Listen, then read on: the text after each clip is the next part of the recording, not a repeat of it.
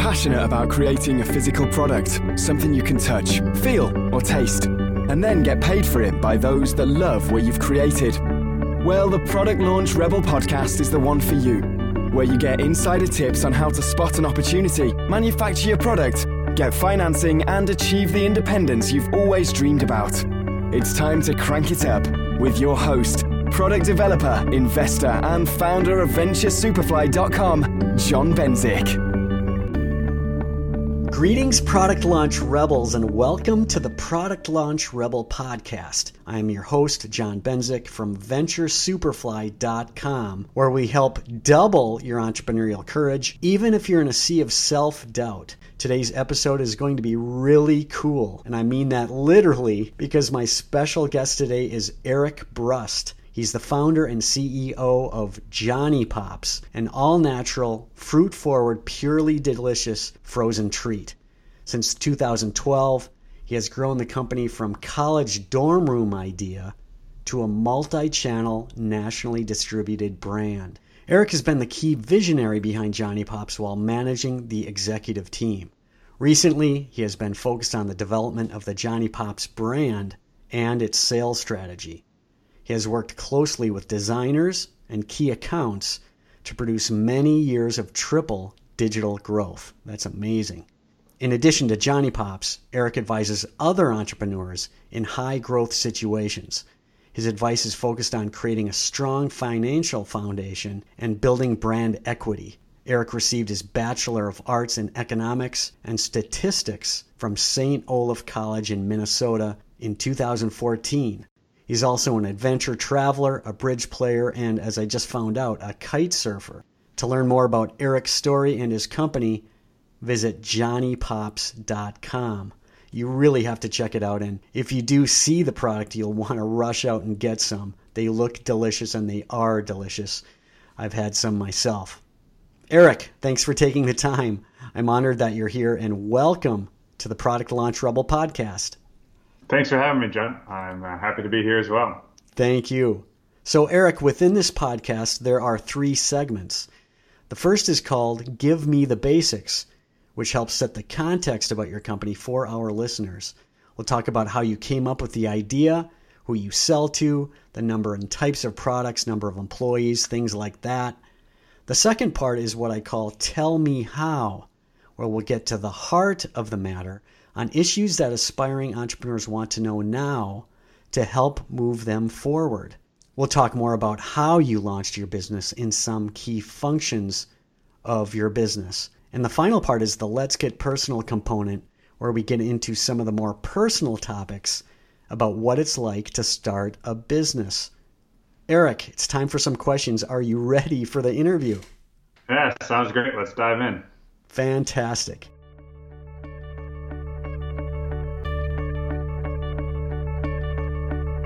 Eric, tell us the story.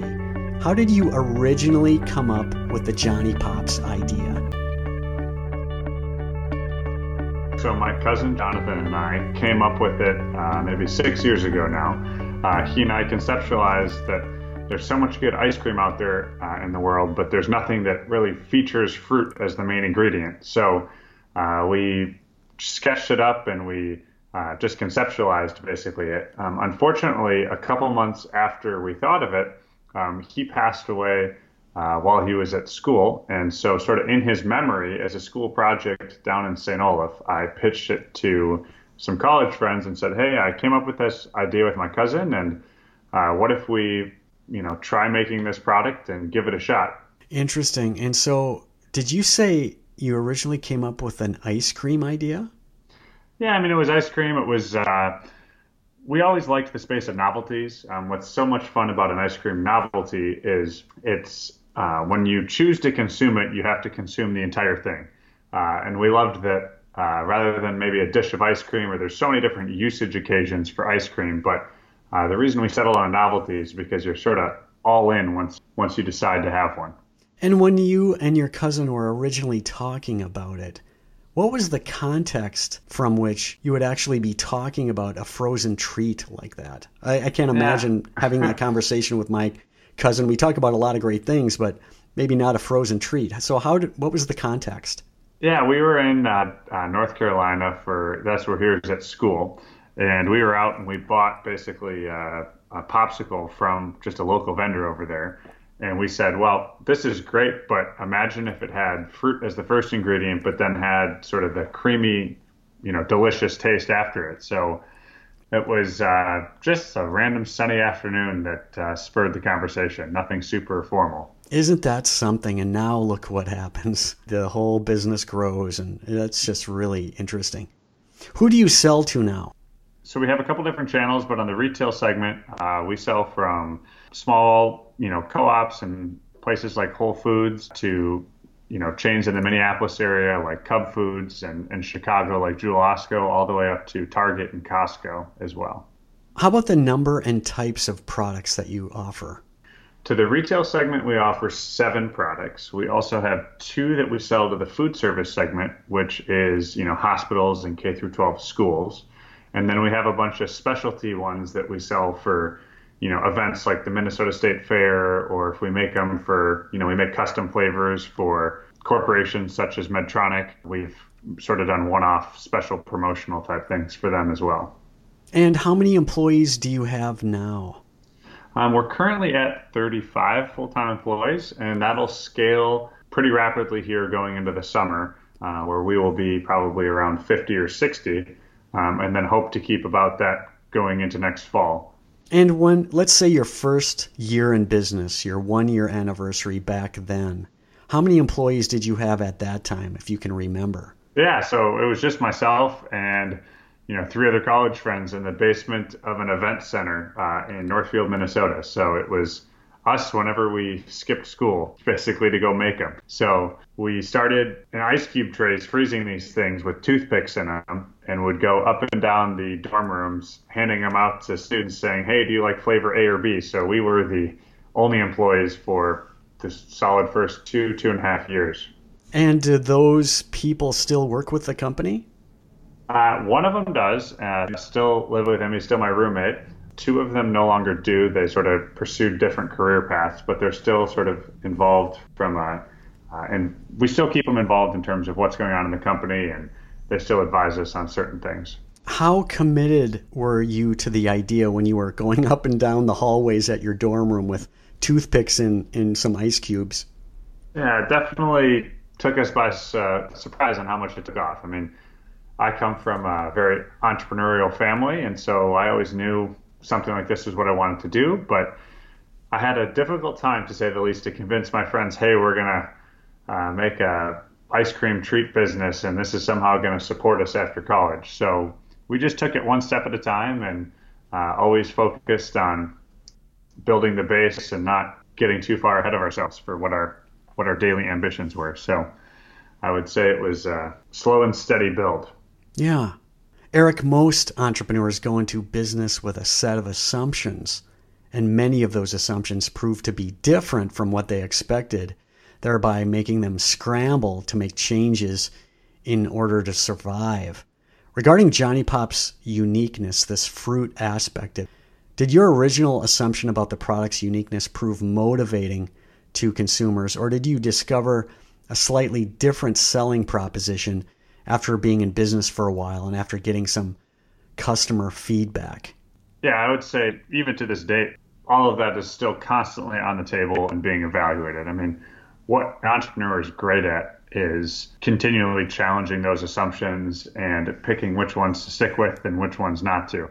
Um, as a statistics major myself, I always loved putting numbers behind them. So, no, I mean, our original idea was we were going to add a vitamin boost to it. It was right when vitamin water was a big thing, and so when we made these, we went and bought a bunch of you know vitamin B and D3 and all these different things, and we were adding them to the pops. And our whole uh, it was much more of a health angle that we thought maybe we were going to uh, pursue. So it has evolved considerably, many different ways, and I would say we are continually still evolving the the brand um, and the product offering for sure.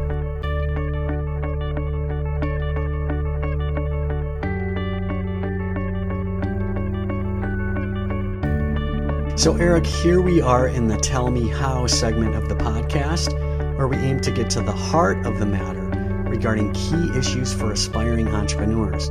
Eric, let's talk about raising capital. Did you originally raise capital for Johnny Pops? First money that we put in, the original people that I uh, worked with, we had made an investment club at St. Olaf where we all put in $500, and there were four of us, so we had $2,000, and our aim was to learn how the stock market worked. We opened up an E Trade account, and after eight months, we're lucky if we broke even on the t- trade commissions. It went nowhere. And so our original funding was liquidating that and uh, putting it into buying some initial molds and supplies to start making Johnny Pops. Very interesting. And then from there, did you raise any capital along the way, or has it been all self funded? Yep. So for the first three or so years, we focused on events and places like farmers markets and just out about, you know, summer destinations where we could make money basically and support the business doing it. So our first year, we only ended up doing a little over $50,000 in revenue. That first summer we were selling them and we just focused on if it was a profitable spot that we knew we could be investing the money back into the business, we did that. And if it wasn't, we just weren't able to pursue it. So we sort of followed the, let's say, profitable opportunities at first. So you, along this entire journey, you've not raised equity capital at all. Is that correct? No. So once we graduated school, we started, we raised money to make some enhancements to our plant. And since then, we've also raised um, a second round of capital. So it really started accelerating once we graduated in 2014. Um, but while we were in school, it was a it was a low capital build. Let's put it that way. We really wanted to prove out the idea and the product before we started spending other people's money on it. And how did you figure out who to go to to raise that capital? We just networked inside the food community here in Minneapolis, which is such a strong place. And we ended up meeting a handful of food investors and, you know, just called on friends and family and tried to build as much of a, a network as we could, so to say. And from there, we were able to find enough interested parties and basically combined uh, friends and families of the four founders, in addition to some of these local food investors, to uh, get ourselves into a plant and get some of the equipment that we needed to continue to make our product.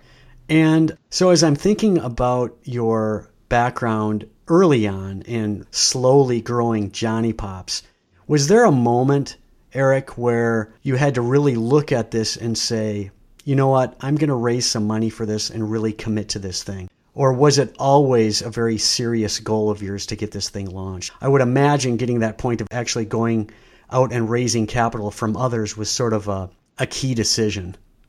Yeah, definitely a key decision. I mean, for me, I always think you earn the right to raising capital. Um, and the whole beginning of this was proving to ourselves and putting in enough sweat equity that, you know, we deserved. I mean, it's simple to spend money. I mean, anyone can start spending money on a new venture the next day.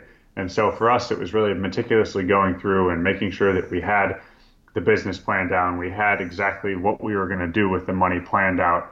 Um, just because I see so many companies that successfully raise their first round of money, then you're all in at that point. If you don't make that first batch go, you're going to either have to devalue your company a lot, or you're going to have to completely change the way that you're raising money if you ever want to earn the trust back of the investment community. So it was a pivotal decision for us, but one that when we made the decision, we felt like we had worked hard to prepare for it. Did it go smoothly raising the money? The money raising was smooth for us, and I would say it only went smooth because we had done so much work going into it. Um, we were fortunate enough to win the uh, St. Olaf had an entrepreneurship competition, uh, which we won, and then transitioned from there uh, into the Minnesota Cup, and we won the student division of that. So that provided $25,000 initially of capital for us. That was a great springboard. That was right before we raised capital from private investors. And that was sort of a nice bridge and springboard into a capital raise for us. On the topic of raising capital and keeping in mind our listeners, many of them have never really raised capital to launch a business. Do you have any key pieces of advice to aspiring entrepreneur listeners? I would say The key for us in raising capital was being very upfront with people about what our goals were of the company and what assumptions we had for how we were going to achieve that success. So many people don't have that well articulated and they run into so many problems in raising money just because they don't know what they want. And if you don't know what you want, there's no chance that someone who's going to give you money is going to read your mind and see that there's an idea. So I would make sure that you focus on uh, we always say facts based decisions are one of the values we have at Johnny Pops, and facts are your friends. And so make sure that you have lots of facts behind how you're going to go about launching this business. Let's switch gears a little bit and talk about manufacturing your product. How long did you manufacture your product by yourself, and did you ever come to a point where you decided to outsource the manufacturing? So we still run our own plant and manufacture our product now. So that's been always a core piece of Johnny Pops is as a food product, the number one piece of marketing and advertising and everything is the quality of your product, I believe. And having that control in house and being able to, you know, quickly launch flavors and just adapt to consumer preferences has been a key advantage to us. So we've always owned that. We plan on always owning it and it's been just a core competency of our business. Very interesting. I often talk to other people in your type of business and they get to the point where they do outsource it, as I'm sure you know. Is there something particularly challenging about developing your product that you want to keep under your own roof, or is it just a matter of the quality control, or both? Yeah, I mean, both. We definitely have some trade secrets and some specific ways in which we use very specific varieties of fruit and we produce them in a very specific way, and that's what makes the product taste so great. Um, but at the same time, there is so much flexibility um, that we've been able to provide to just inventory management and cash management, and we can run financially our company so much leaner in having our own manufacturing operation in house. So it's allowed us to just I mean, most of our business decisions, including the manufacturing one, were aimed at how do we keep this business very nimble and flexible to adapt as we need to. And that has, you know, a lot of people treat manufacturing as, oh, now I have all this capital and all these people and all this overhead. And for us, we built it in a way that was exactly the opposite of that is how can we build manufacturing that is lean and efficient and something that we wake up every day and we're happy that we, you know, are working with that team and that's what it's become for us. You sure? And describe a challenge or two that is associated with doing your own manufacturing in the food business. Oh boy, challenge or two. There's thousands of challenges, but uh, you know, you you continue, you know, as in a growing company. Let's put it this way: we had to go through. You continually raise your quality of your food standards and your food safety programs. And it's not so much that our products at the beginning were unsafe, but the documentation and the paperwork and all the procedure that goes into it uh, can be daunting for sure. And so that was a not a problem, but something that we put a considerable amount of time to improving ourselves and developing our team to just understand the thousands of pages of requirements and third party audits and safety pieces to start doing business with larger customers. So that has not been a easy feat to say the least. If you were advising a young entrepreneur and he wanted to get into a related food business, what sort of advice would you offer him or her regarding deciding whether to manufacture your product by yourself or outsource that? I would say look at the process and see if there's some single high value add pieces that you can internalize. Like we don't we don't have a very vertically integrated manufacturing process. We don't handle any of our own storage, for instance, is all outsourced. We don't handle uh, for raw ingredients or finished ingredients. We don't handle any of our own trucking. We don't, I mean, there's so many pieces that we don't do. And for us, it was just looking at our supply chain as a whole and saying which part is the real value add and which one do we want to focus on getting good at. And for us, it was the manufacturing. So the advice I would offer is, you know, look at from your product being created to it getting to the consumer and which segments of that journey do you feel like you would be the most successful at and there's the most value creation in, and then outsource and don't focus on the rest of them. That's great advice. Let's switch topics and talk about selling the product to retailers. Early on, Eric, how did you learn to do that? What were those first approaches to retail buyers like?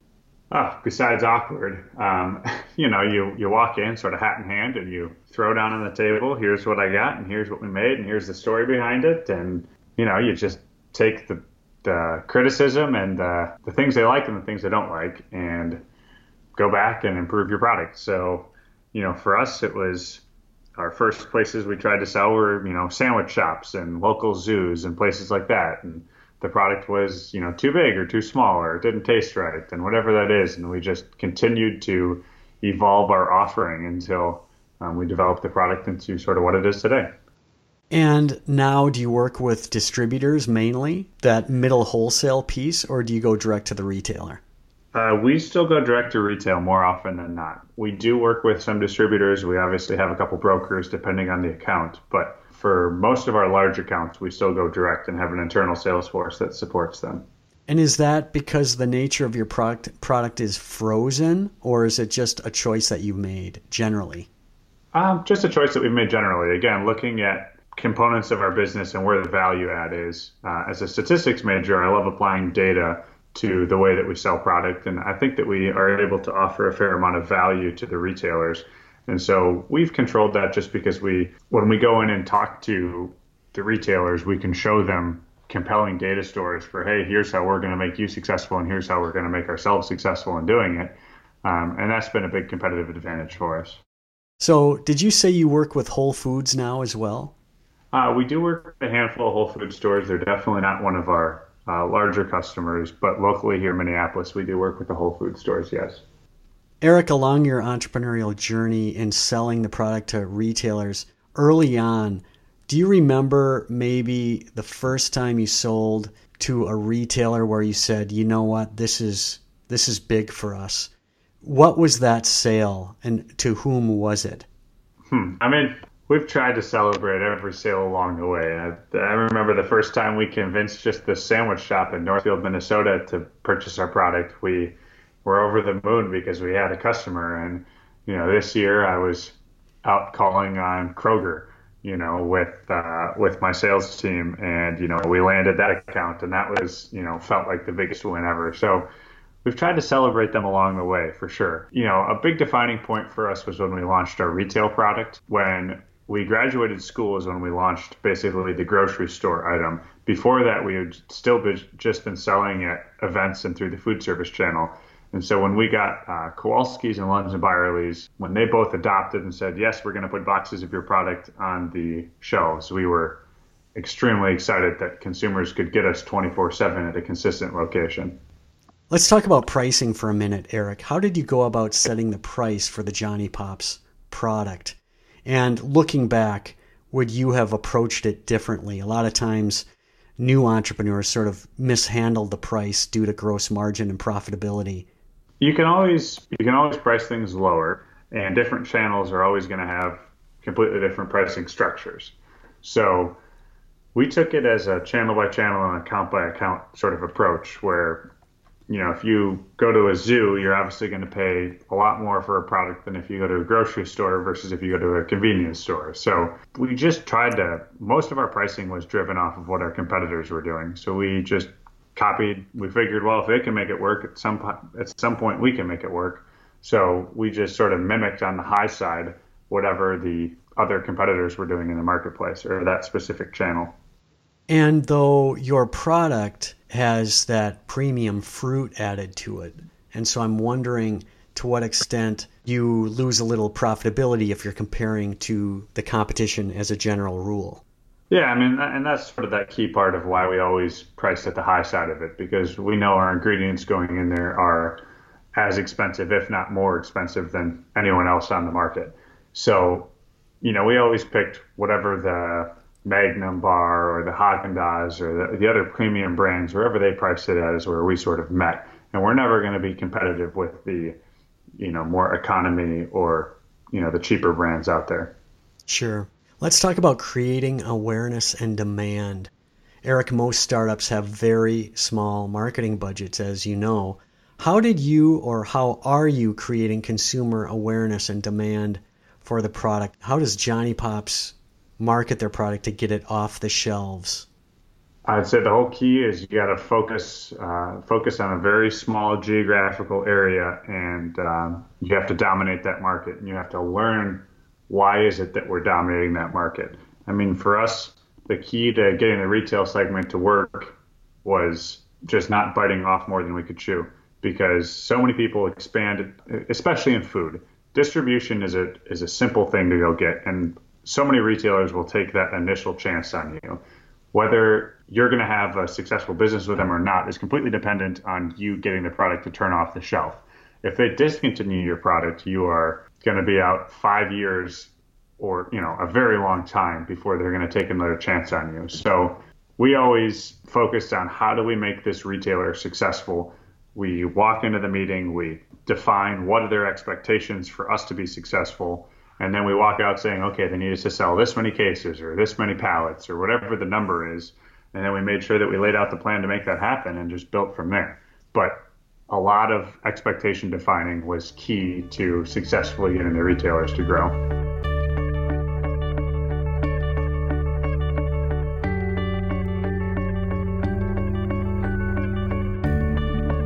So, Eric, let's get personal on a few topics. It seems that 99 out of 100 people just talk about starting a business, but they never start one. Starting a business is special and pretty unusual.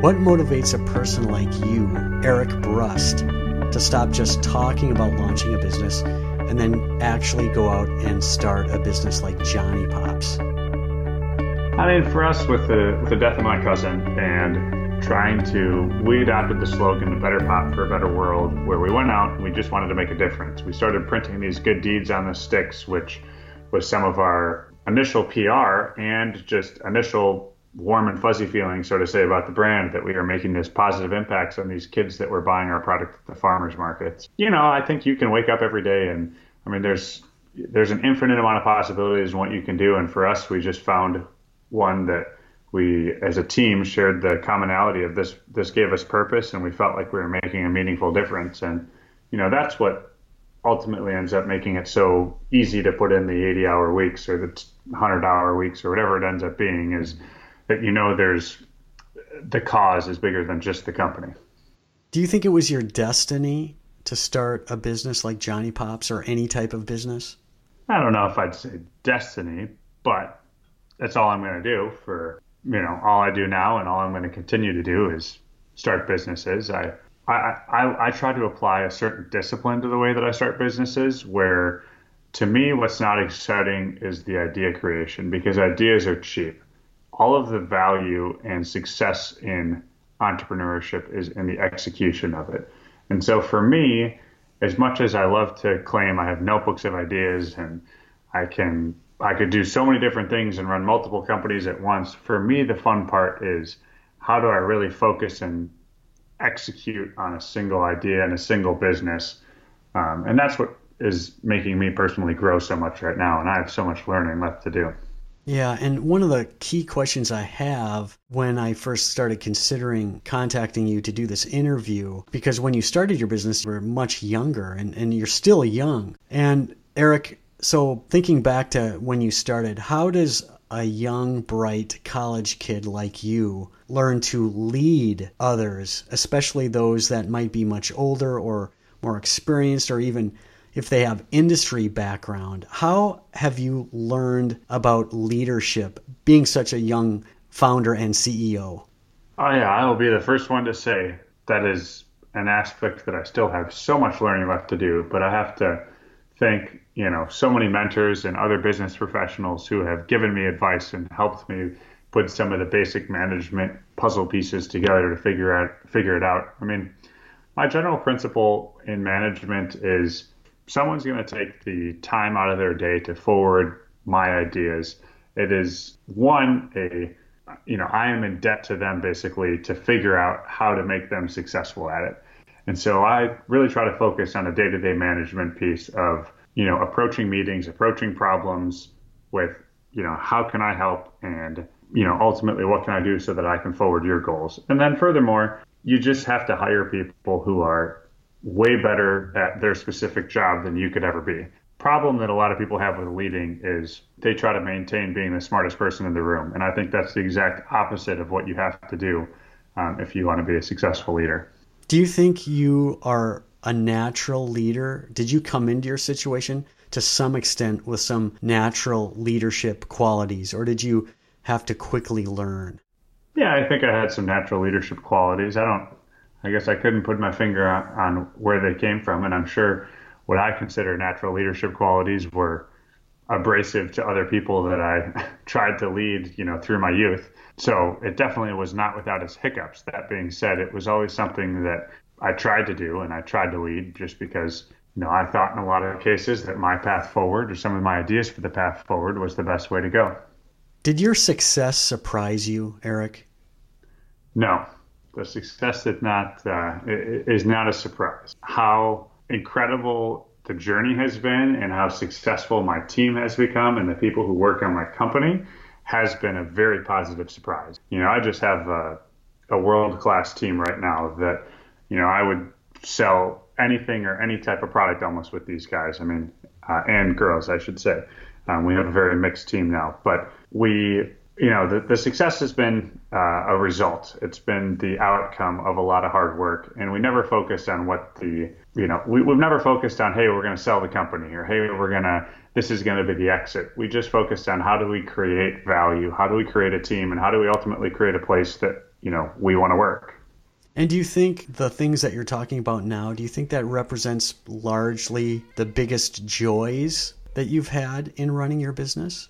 Yeah, I think it, it represents a good chunk of them. I mean, you in running a business, it is a, you're signing up for just the craziest life roller coaster ever. Um, so there's been so many joys just from, hey, I finally had this conversation with someone and they, and I understood what they were trying to say and they understood what I was trying to say and we walked out and it was a management, you know, milestone for me personally. I mean, there's so much joy created from that and there's you know, equally as much joy, if not more, from team successes like, hey, we, you know, got a new customer, we were able to get this, you know, uh, news article written about us. So there's just all over the place um, a lot of positivity and joy when you're on a winning team. And what has been your proudest moment? I would say the proudest moment that I can recently think of, due to my cousin passing away of an overdose, we always partnered with the Hazelden Betty Ford Foundation um, which is Twin Cities based, but a national program uh, that helps people battling drug addiction.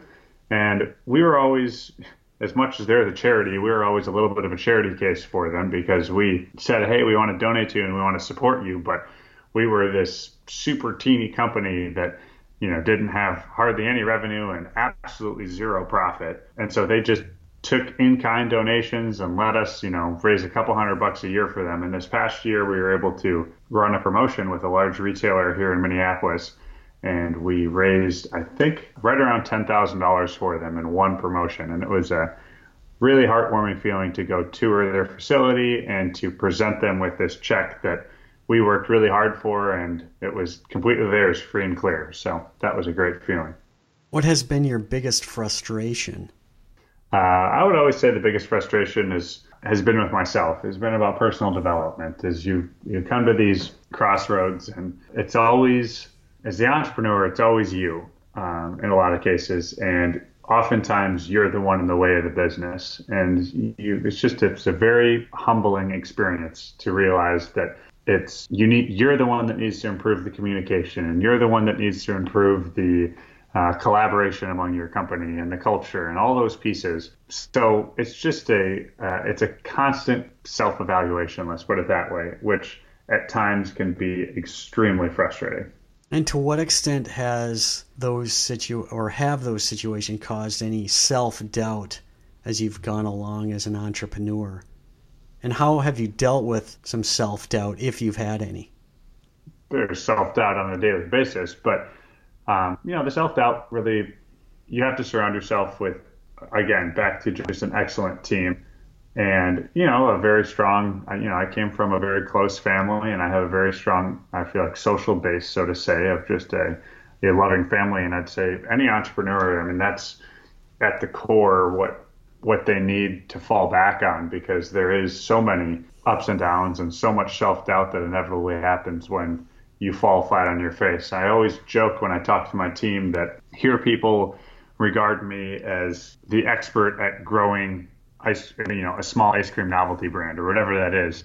And it's just this ironic thing where, you know, here I am, the person that's failed the most at growing a small ice cream novelty business, you know, and it's, yeah, I'm somehow the one with, you know, who's the most successful at it. And so it's, there's so much failure along the way, but that's just part of the journey and that's how you learn.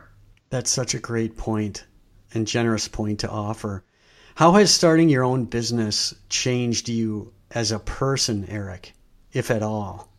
I don't know if it's changed me as a person, to be completely honest. Besides a lot more focus on improving who I am so that I can serve our team and our company better. Um, before JonnyPops was where it is today, I you know spent a lot of time thinking of the next big idea for the company or whatever that is, and now it's how do I lead better? How do I collaborate our team better? How do I focus on improving our culture? Um, and that has definitely been a, a mental, a big mental shift for me. What do you think you've learned most about yourself since starting JonnyPops? Uh, learned most. I don't know. I feel like I'm in a constant learning mode and I plan to be for the rest of my life in a constant learning mode. But again, just the relatability to people and um, how different people have such different communication styles, and what is said and what is heard is not always the same thing. You know, some of those have been some key learning points for me where, you know, it's just there's a lot of interpretation in human to human communication, and it's uh, it's a difficult thing to master and something I'm still doing. Who's been most influential to you in your life, either professionally or personally? Of course, my parents have been a a huge influence to me. My dad uh, is the chairman of our board and still works with us uh, on a day-to-day basis, and he's been a huge entrepreneurial influence on me as he's an entrepreneur himself. That being said, the food community in Minnesota and a lot of these other uh, pioneers, so to say, at General Mills and Schwan's and Land O'Lakes, and the people who are on the, focused on the new business venture and growth side of the business have built a really cool tight knit community in Minneapolis that we've been able to engage in, and they have been super gracious in mentoring us and teaching us and listening to our problems when they have ones 10 times the size on their desk. And so I really look up to and admire all those people and just are sort of forever in their debt for paying it forward and, and helping us get our feet off the ground. Eric, in conclusion, did I miss any questions that you feel you'd like to provide answers to or do you have any closing pieces of advice for our aspiring entrepreneur listeners? I guess the closing piece of advice I would say is there's, for the way that we built this company, you have to focus on building the foundation. There is no overnight success, especially in a food company, especially in a manufacturing company. You're not going to wake up one day and have done a crowdfunded it, and the next day, you know, you're out selling to every retailer. It's going to take time, and the patience needed is oftentimes what a lot of entrepreneurs don't have. You have to stick with it, and oftentimes entrepreneurs can, you know, they can outstrip a company in an afternoon. They can come up with ideas that are way bigger than the rest of the team can even execute on in just a couple short hours. But planning the timing to be correct and mastering your communication style and delivering all these great ideas that you have are really, I think, the keys to success. Eric, you've been a fantastic guest. This has been great. Thanks for sharing some great stories and advice to our aspiring entrepreneur listeners. Congratulations on the success of JonnyPops for your entrepreneurial courage and sharing your experiences with us. Thanks for having me, John.